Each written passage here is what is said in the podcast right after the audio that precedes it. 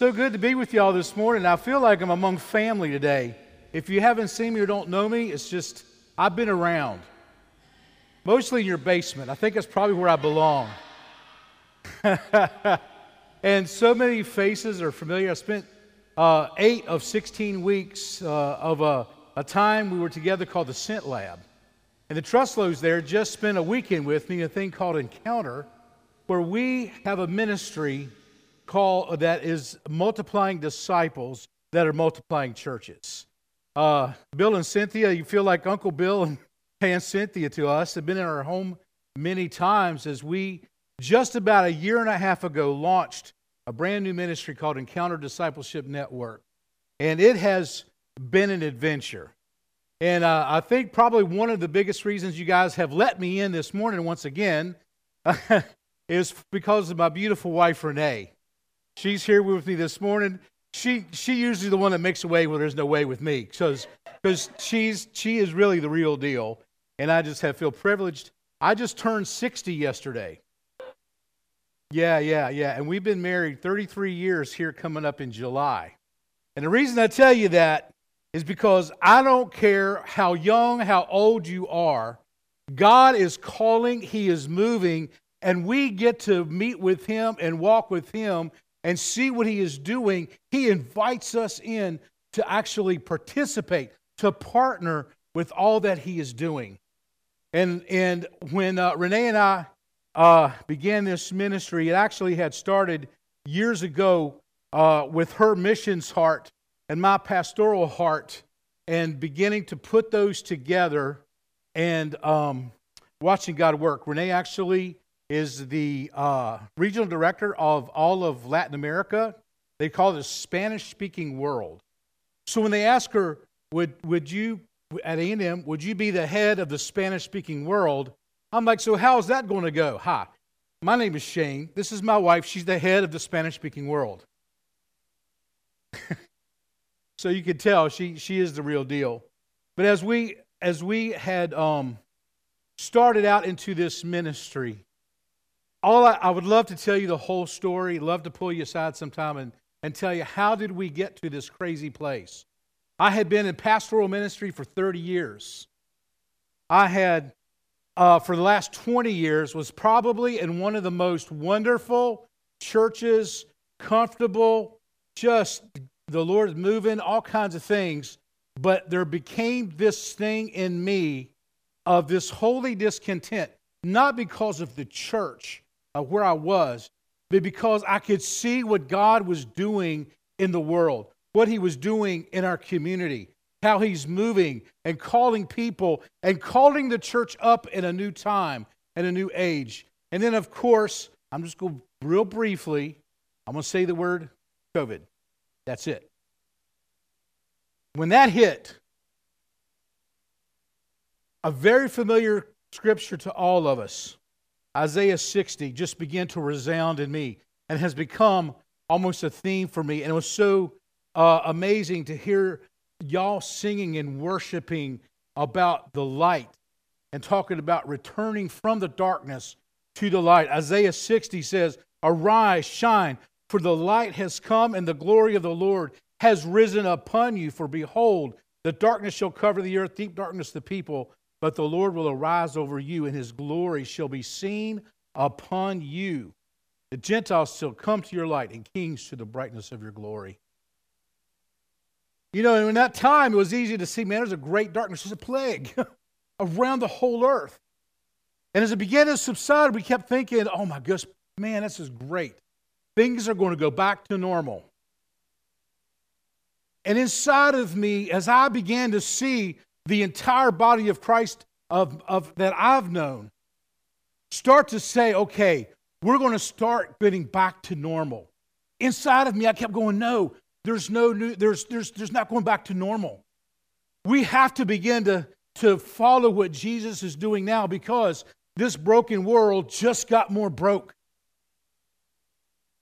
And, and all the things that we see, we in our nation now are living an urgency and a crisis and the intensity of this crisis, and I'm just going to spend just a second here, but the chaos of our government. deception of the evil educational systems, the instability of our financial institutions and our moral, our moral fiber. There's a massive onslaught of humanism like no other time, like a great deception plague of, of lawlessness that has taken us. And we wonder why things like they are.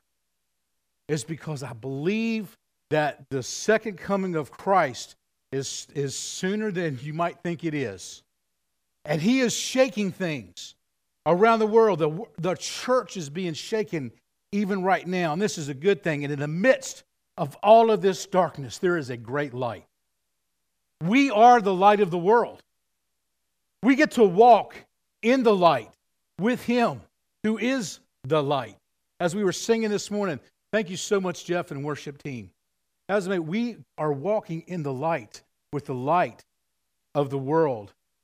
And what we bring to the table in the midst of this darkness is a hope that cannot be extinguished, a hope that is not based on any things of this world, a hope that goes beyond the veil, a hope that goes straight to the throne room of God, a hope by the God of hope, as Romans 15 says, that He is the God of, of all hope, and our hope is placed in Him. It's not placed, placed in a political system. It's not based in our education. It's not based in our financial security. If it's based in those things, the Lord is shaken and He is saying, I am your hope. And if you stay with me, walk with me in the light, then you will not only have fellowship with one another in greater ways, but you will walk with the hope. And this is a contagious hope. You ever, like, I'm going to do something right now. Watch this. Anybody ever feel like yawning now? That's contagious, right? Listen, man, we have a contagious hope. There are people crashing and burning. The, the mental illness is at an all time high. And here we carry around the stability of a confident expectation. This is not wishful thinking. This is a, a confident expectation that is based on the creator of the universe, the one who has made all things and redeemed all things to himself, It's based in him. The one that has promised us and actually upholds his promises above his own name. That's the hope that we have. And we carry this hope to a generation that is in great need of hope. And as God is shifting everything, I believe that he is shifting the emphasis of who is actually doing the ministry, carrying this hope, this contagious hope around the world. It is shifting from just beyond this pulpit to every single believer becoming the, the kings and priests that we were designed to be. And like your mission statement says, that we are to go make disciples that are making disciples. And it's in that we carry this hope, we carry this love, we carry this power and this mission to begin to, to engage people with the gospel and begin to walk with them to see transformed lives, begin to transform families, begin to transform neighborhoods, begin to transform the cities, begin to transform states, and begin to transform a nation. And then all nations can be transformed because of the love and the power of our God and those that will walk with him to fulfill the mission of going and making disciples. He is calling ordinary people.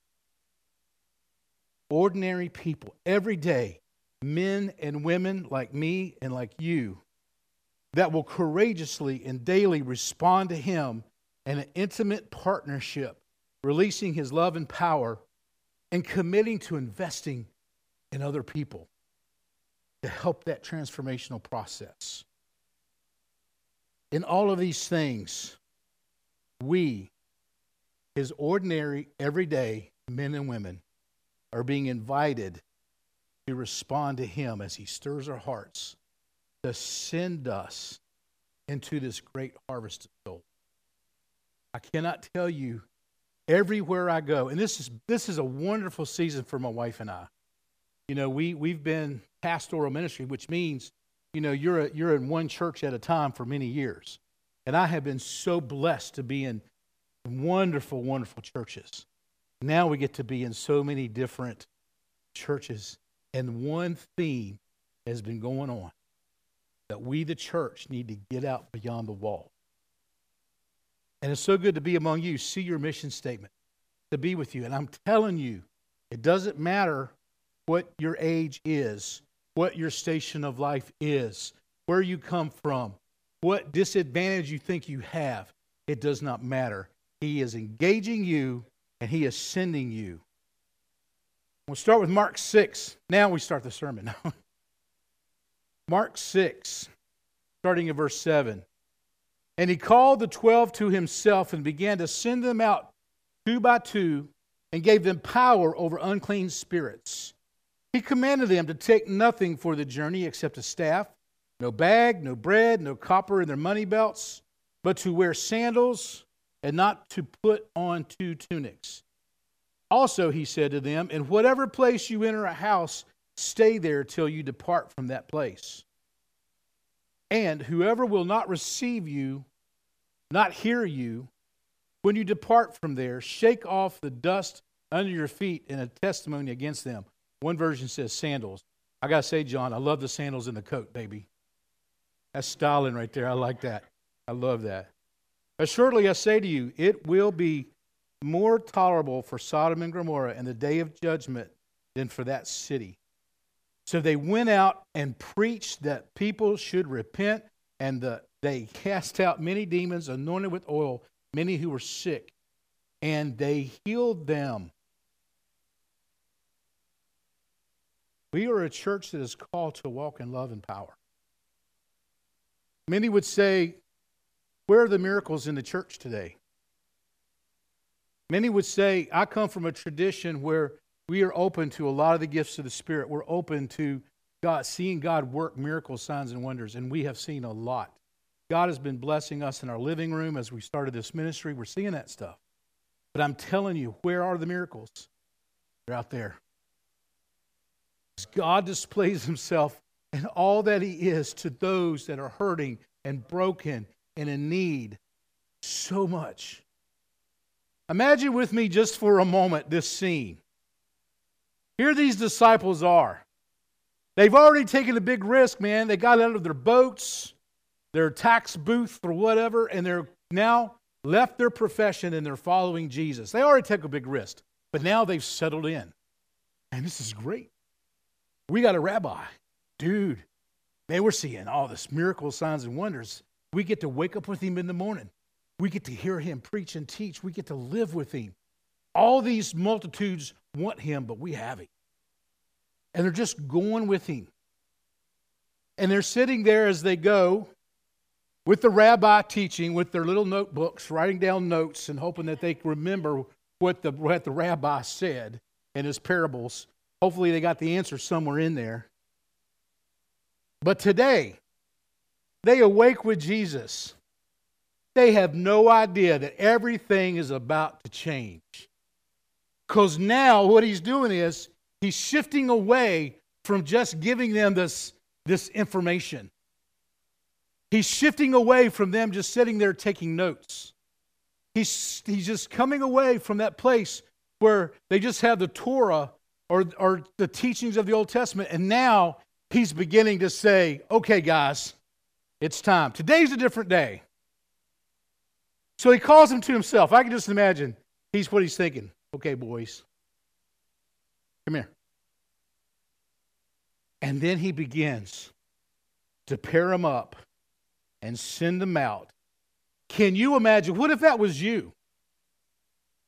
What if you're sitting in your chair and the man of authority comes to you and says, It's been a good ride. Been a great church member. Thanks for listening to all my sermons. I love when you smile at my jokes and laugh. Today's a new day. We're going to Crozet today. We're going to Charlottesville today. You know what we're going to do? We're going to hit the streets. And we're going to start healing the sick and cast out devils. I would love to see your faces when he said that.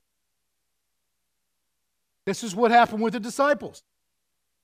Everything shifted, everything changed because in Jesus' own discipleship model. It was not based on sitting and listening, it was based on going through town and village and roadside to meet people right where they are with a compassion that moves from the inside that causes miracles to come forth. He would look at the lost sheep of Israel, moved with compassion, he would heal all their sick. He would cast out demons. And then he all of a sudden turns to them and says, Okay, guys, you go do the same thing. That is what he is calling us to do, is to be outside and begin to, to display the kingdom of God to all those that we come in contact with in this place of darkness. We are the light. This is who they are. He calls ordinary, everyday people filled with the Spirit, empowered by Him, and He sends them into the marketplace, into the neighborhoods. Acts 4:13 The members of the council were amazed when they saw the boldness of Peter and John, for they could see that they were what? Ordinary men with no special training in the scriptures. They also recognized them as men who had been with Jesus. I love this. That, that word ordinary, you guys heard this. Mm. Agrammatos idiotes. Common idiots. That's what the Greek says. You can look it up. Common idiots. What did this mean? This means that these were men that were untrained, uneducated. They didn't know the higher ways of the, the Hebrew rhetoric or the society. They were not of the elite. They and the elite looked down on them as idiots, incapable, limited, ignorant, in need of help. Does this sound familiar? Now, if you could tell, I'm a little expressive. And I'm not always the, the smartest one in the box. That's my wife. Thank the Lord for giving her to me. These were fishermen. They knew their trade, they were knowledgeable of their craft. But even their rabbi was untrained. They couldn't look at his records and see where he'd gone to rabbi school. They couldn't do it. And here they were, these fishermen, these ignorant fishermen, preaching with boldness, confidence, and authority, not based on the knowledge from school, not based on their position of life, not based on how they had progressed into management. They had quit their jobs and they were walking with this untrained rabbi, but yet, when they began to preach, when they began to display the kingdom, people were healed. This comes right after they healed the lame man and said he went walking and leaping and praising God. It caused such a disruption that one of two things happened. You were either mad or you were saved. And the Sanhedrin was up in evil, but they couldn't do anything because these men were men of authority, men of boldness. The lame man had gotten sick and he, I mean gotten healed, and there he was standing right beside them after a night in jail. Here's the lame man uh, healed and walking around right beside him. They look at that and say, We can't do anything because everybody sees that this guy is healed now. And their boldness began to confront the Sanhedrin, and there's nothing anybody could do because the presence of the living God, what did they recognize? That they had been with Jesus. These uneducated, untrained fishermen, even Peter, who had assaulted the head of the Sanhedrin's servant, cut his ear off. Now, can you imagine? There's Peter. It's like, I'm going to get that guy. He's, I'm going to bury him under the jail. Couldn't do a thing. Why? Because they had been with Jesus. He had been with Jesus. There was Peter. There was John. He was so young. He didn't have a place of authority. But yet he did because he'd been with Jesus. Even Paul later on, he was educated. He knew the rhetoric. But what did he say? I count it all as dung. I count it all as dung. And he said, when he came to Corinthians, and he was speaking to them, he said, I don't come to you with this rhetoric. I don't come to you with excellent speech or of wisdom or persuasive words of human wisdom, but I demonstrate the Spirit and power among you so that you put your faith in God and not in man. This is where we live. Ordinary men like you and me going and making a difference in people's lives throughout wherever you are in your realm of influence. Now, you can say sitting there, yeah, but you know, they were really, God knew all along they were going to be apostles. They're like the Big 12, baby. They're the heavy hitters in the history of the kingdom. In your Bibles, you can turn there. Acts 11 19, you can see it. I'm just going to read it. Meanwhile, the believers who had been scattered during the persecution after Stephen's death traveled as far as Phoenicia, Cyprus, and Antioch of Syria. Get this. They preached the word of God, but not only to the Jews. However, some of the believers who went to Antioch from Cyprus and Cyrene began preaching to the Gentiles. Oh my goodness. And they're preaching to the other side of the tracks now. They were preaching to the Gentiles about the Lord Jesus, for the power of the Lord was with them, and a large number of Gentiles believed and turned to the Lord. Let me tell you the significance of this.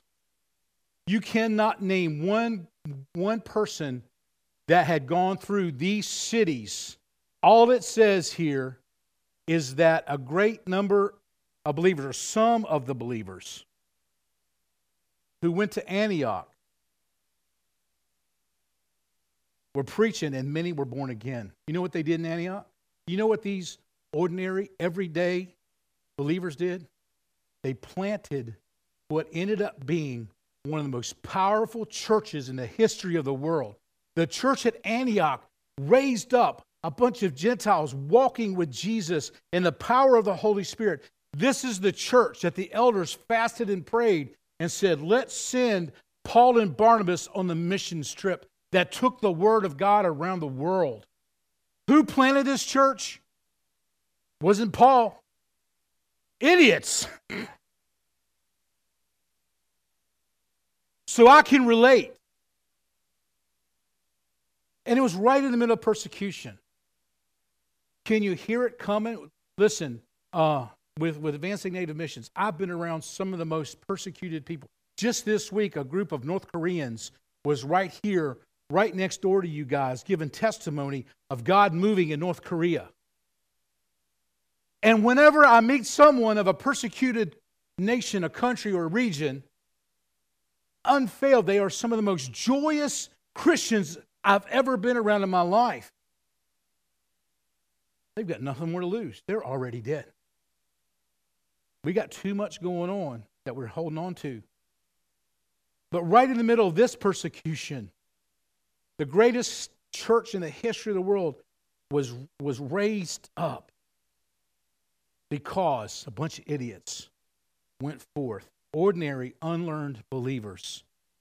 It says the power of the Lord was upon them. What if each one of us actually followed the patterns of the Word of God. What if? Just think about it. What if? What if we would stop separating the sacred and the secular and we'd go to, job, go to our jobs saying, listen, I am the church. And when I go to work today, I'm walking aware and available to the Holy Spirit. I'm going to be I want to be on duty. I'm going to be walking in the kingdom of God in order to see the kingdom of God manifest to all those around me. I know for me, whenever I walk into a public place now, I walk into a restaurant or Walmart. You know, Walmart is the savings place, right? You know that, right? I know that every single person in that place, Jesus died for them. And I don't have to collect them. I don't have to call up the latest, greatest evangelist and try to get the biggest haul that I can get to get them there to get them saved. You know why? Because I am the church. the Holy Spirit dwells right here.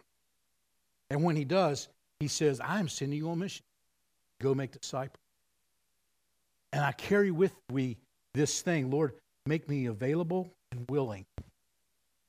And when I hear you, I will respond to you. I've got some stories of praying, praying for people in, in places that you know, I'd love to share with you.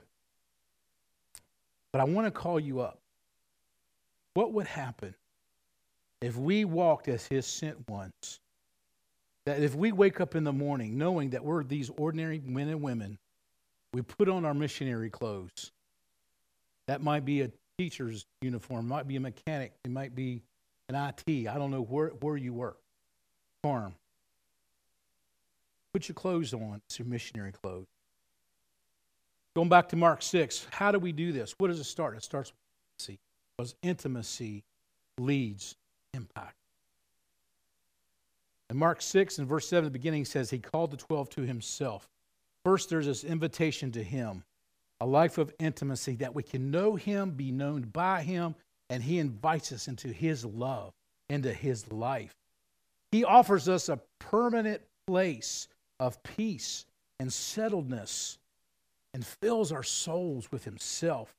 And He stands with His invitation to be in His presence and His presence in us. And it's not just a momentary thing or for relief. I don't know about you, but I've been to the altar many times for relief. And that's a good thing. And as I go and get older now, I was young, now I'm old, starting to understand more what does that mean that Jesus lives in me? What does that mean? It's a life of hope, peace. No matter what's going around me, I'm anchored. He lives in me, and his kingdom manifests through me. I'm his, and he is mine. And all the shaking and the crisis and the trauma of these days, we can have a certainty and a contagious hope that we have the world needs. He is our destiny. It's a place of fruitfulness. You know, it's just a natural thing that it's God's design that intimacy is what leads to true and lasting fruitfulness. Right? It's going to cost you, but it's worth it. Then it says in verse 7 not only did he call them to himself, but he began, to send them. Intimacy always impacts others, kingdom of God because they see it on you, just like the Sanhedrin.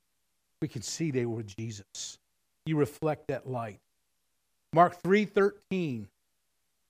This is one of our founding scriptures. Afterwards, Jesus went up on a mountainside and listen to this, called to himself those that he wanted to be his close companion. So they went up with him, and he appointed the 12, who he named apostles. He wanted them to be continually at his side as his friends, and so that he could send them out to preach, have authority to heal the sick and cast out demons. There we go again. Once again, he's calling them to himself. And you know what we've done as a church? You know, and for, for years and years and years, I have preached many, many sermons talking about how important it is to spend time with Jesus how important it is to study the Word of God, how important it is to pray, how important it is to worship, and sprinkled in there somewhere how important it is to witness. But I never understood that is not one of the like stepchildren that if we are going to make disciples, we're going to love God with all of our heart. We're going to love God with Jesus with all of our heart, love others like ourselves, and we're going to go make disciples. It's one of the top three. We got to do it. We have to do it. Starts with intimacy, but then Jesus sends us every single time. Now, what does this mean? When I look at this, it says he named them to be the apostles. There we go again, Shane. See, that's not ordinary people. They're the apostles. Listen, wait a minute.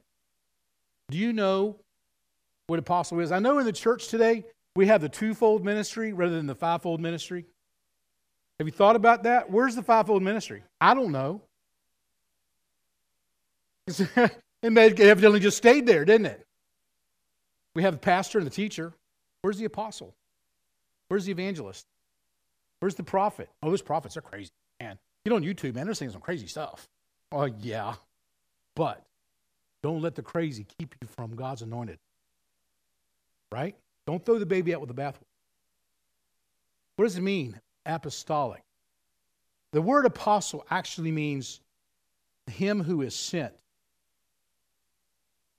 the sent one. And what happened when Rome would conquer a region, they would send the apostolos, the apostle, that would go into the new conquered place and represent Rome. And his job was to take the Roman culture and inject it into the new kingdom. The kingdom of Rome would then overtake the kingdom culture of this new kingdom, right? We are in an apostolic time and season right now where we, as ordinary believers, ordinary men and women of God, that we are to take from kingdom culture, we are to be transformed ourselves by that kingdom culture, to live like Jesus, to be like Jesus, to be with Him and to be like Him. And as we do, as an apostolic people, we are to take the culture of the kingdom of heaven and make it real right now on earth. Pray this way Your kingdom come, your will be done on earth as where? The kingdom of heaven. That's how we are supposed to walk every day. Monday should be just as powerful as Sunday, if not more. We are sent people on mission. God is a missionary God. From the very beginning, with Adam, Abraham, Moses, all the prophets, and his passion is us. A father who wants all of his children around him. And if you're a kid that's not around him, he's going to send another kid to go get you. That's who we are. We're the kids that go get the other ones to come on. Daddy wants you. Papa wants you. Jesus sends us. And here's a shift he is shifting from the centralized church, C E N T R A L, centralized, to a sentralized, S E N T, sentralized. The center of our walk with God is should be in the in in the, the gathering of the believer, right? But when we gather, we gather because there's testimonies that we, the church, have been the church throughout the week. We've seen lives touched by the kingdom of God. And when we gather, we bring testimony of who He is and what He has done through the week. And we glorify Him, bringing brand new ones with us. Because when we gather, we gather to scatter. We encourage each other, we build each other up, we're transformed in His Word, then we go. I am definitely ordinary. Believe me. Ask my wife, she'll tell you. Mm. When I left this wonderful, incredible church, it was, I was terrified. I'm not kidding you. I was like, who am I going to be? And Lord, I do like to eat, as you can see. I love to eat. I, I, I would prefer not to go hungry. And I got to tell you, when I stepped out, God has provided uh, everything. This, you know what? The resources and the supply are in the harvest for this church and beyond.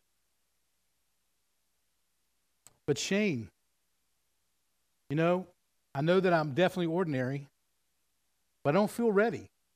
In fact, Bruce has been talking a lot about this lately. They even invited you to spend 16 weeks with people around here. And if you get around Bill very long, he, I was talking about you last weekend. You should have been there to defend yourself, buddy.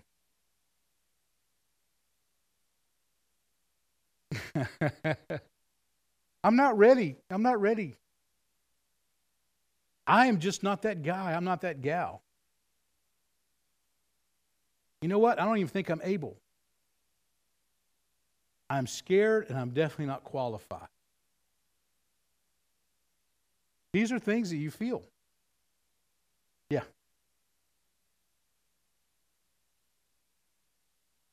Man, it, Bill, you can't just go there.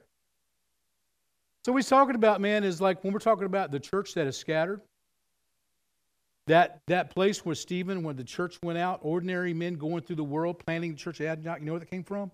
If you read in First Peter, it's talk about the great dispersia. They're scattered like seed throughout the earth, pulling up beside unbelievers everywhere and beginning to walk with them and disciple them. Read First Peter again, and you see if that's not what it says. The word for scattered there, the word is the same word for sperm, for seed. God was injecting his DNA throughout the world. But listen, they didn't want to go. Here we are. Everybody talks about, oh, it's the, the, the church of Acts. Oh my gosh, we need to get back to Acts. You know what they were doing? They were hiding in Jerusalem. You know, thousands of people getting born again, going to their homes. Oh my gosh, this is the church. Wow. Many, but you know what? All along, God was saying, but go. Jesus' last words go. Go make disciples. Oh no, man, it's so good here in Jerusalem. Oh, we got such a great home group. We got such a great church. And all of a sudden, Stephen happened. And they were spread throughout the earth. It took persecution to wake them up. Let's don't get that far. We can see it, we can feel it now. We see the birth pangs now. Let's don't let it get that far. But I'm not qualified. Listen to this John 20, I'm coming to a close here soon. John 20, starting in 20. This is where we got the Sent Lab. Y'all know this. After he said this, now this is Easter night. Think about it. All the disciples, man, have been walking with him. Now he's crucified. And now, not only that, someone has stolen his body right out of the tomb. And we here are going to get accused for it, so we better hide. So here are the 12 disciples after the resurrection, Sunday, Easter Sunday night, hiding in a room with the doors tightly locked. That's what it says tightly locked. Now, what would you do if you're waiting for a Roman centurion to knock on the door with a whole brigade of centurions behind him ready to take the whole group to jail? What would you do? You'd probably be locked up in a room somewhere, right? Now, think about this. You're there, you're trembling, you're scared, you don't know what to do, and all of a sudden, this man shows up in the middle of the room. Bam! Didn't even unlock the door, just shows up in the middle of the room. Wouldn't you like go, well, have a heart attack? That's what Jesus did. And he goes, listen to this. He says to them, hey guys, peace. It's me. Notice what we're saying? Hey guys, chill. It's me. How did he, how did he let him know it was him? It said he in, in verse 20 it says, and he showed them his hands and his side. Then the disciples were overjoyed when they saw the Lord. Their eyes were opened up. And again, Jesus said, Peace be with you. Now, listen, this is his first, after he resurrects, this is the first discussion he has with them. This is what he says As the Father has sent me, I'm sending you. Don't you think that's something important? That's the very that's, that's got to be important enough for the very first thing he says. As the Father is sending me, I'm sending you. Then he blew on him and received the Holy the empowerment to go do it. Think about this. He could have identified himself with the glow. He just been resurrected, man. Come on. He could identify himself just by looking at him and convinced him, hey guys, look at me, look at my face. It's me. It's me, guys. See, it's me. Maybe his clothes, I don't know. I think he had a new set. But what did he choose to do? He showed him his scars. Why did he show, why did Jesus show his scars first thing? Because he knows that we're a scarred people. And he took our scars upon himself. He identified with our scars that we have in life. And he said, Look, I can identify, and I died for your scars. And because I died for your scars, you can be healed. You can be transformed. I know that you've been rejected. I know that you've been betrayed. I know that you have scars through your life but I died so that you be healed. And it's your scars that qualify you, not disqualify you. Your past does not disqualify you. Your weaknesses do not disqualify you. and if you're an idiot, you're ready. It's all by His grace and His power that we walk so that we can join Him in what He's doing.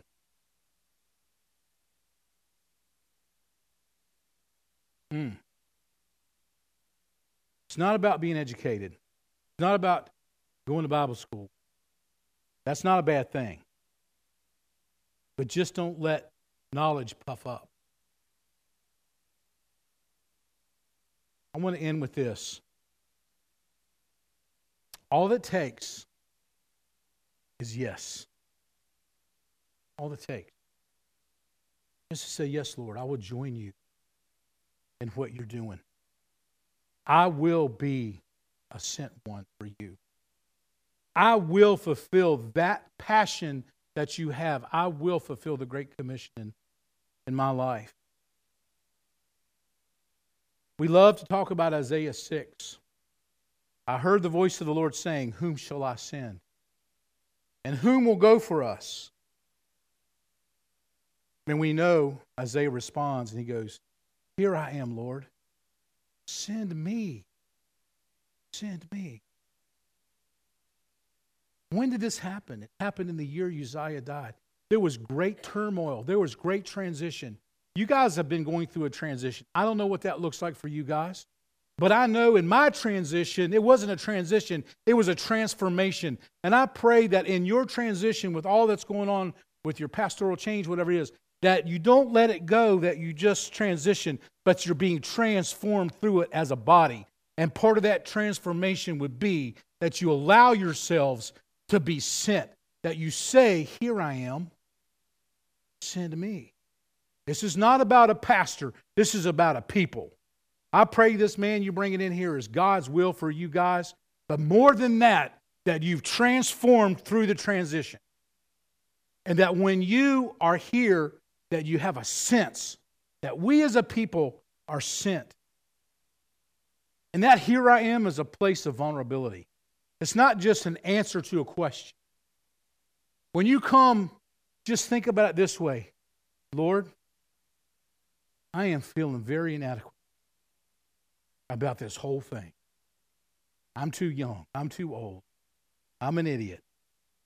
Whatever that looks. I'm insecure. I have weaknesses. I have faults. I have a past. Here I am, Lord, with all of my work, with all of my foibles, with all of my mess ups and my habits. Here I am, Lord. Take who I am and send me. Send me, Lord. But I just want to ask you now. You guys have been through probably a whole lot of this. Those that have been with me have been through a whole lot of this. But I want to pray. Can we all just close our eyes and pray just for a minute? We just go before the Lord. I appreciate so much being with you guys today. I just want to ask you Are you right now living close to Jesus? Are you as close now as you've ever been? Or maybe you've never really known him. I don't know. Maybe you used to really walk close with him. But there's an obstacle in the way. Something's happened. No. Are you ready to say, Here I am, Lord? Here I am.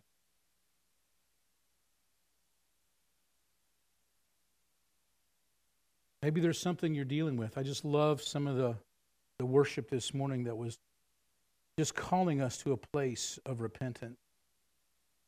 Maybe you're dealing with offense or unforgiveness, hurt or fear. Maybe something hidden that, that you know that nobody else.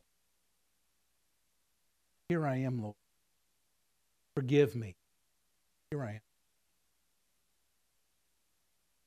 Or maybe you're here and you're just scared. You just get out there and it's like, man, that preaching sound good, but I just feel powerless when I'm out. just once again say to him, Lord, here I am. And so, Father, right now, wherever we are in this room, for those of you that, for those of, of us in this room that may not have ever known, Holy Spirit, right now, you're great. draw them to your. I thank you for your precious blood that has forgiven us. Lord, that all we have to do is say, Yes, Lord, I trust you in my life. I will follow you. Lord, I pray that you would restore the intimacy, those, those that have gone cold, that you would warm their hearts and draw them to yourself. And those that are dealing with fear, maybe offense or unforgiveness, just right where you are, ask Jesus for his grace to overcome. Name the person. Say, Lord, I forgive. Let his grace work. If you're here and you're far from God right now, where you are with God, just say, Father, trust you. From this place on, I trust you. Take me, forgive me, cleanse me. Fill me with your spirit. I will follow you. And for all of us that are in here, Lord, I pray that we would be an apostolic people, that we would live a sent life. Lord, that we would go for you, that we would not love our lives unto death, but Lord, we would receive the reward of the Lamb who's taken away for the sin of the world. And Lord, I pray that each one of us would love you deeper, be led by you more powerfully, and that through us as a people, we would see your kingdom prosper and many be transformed by your gospel through us. In Jesus' name, amen.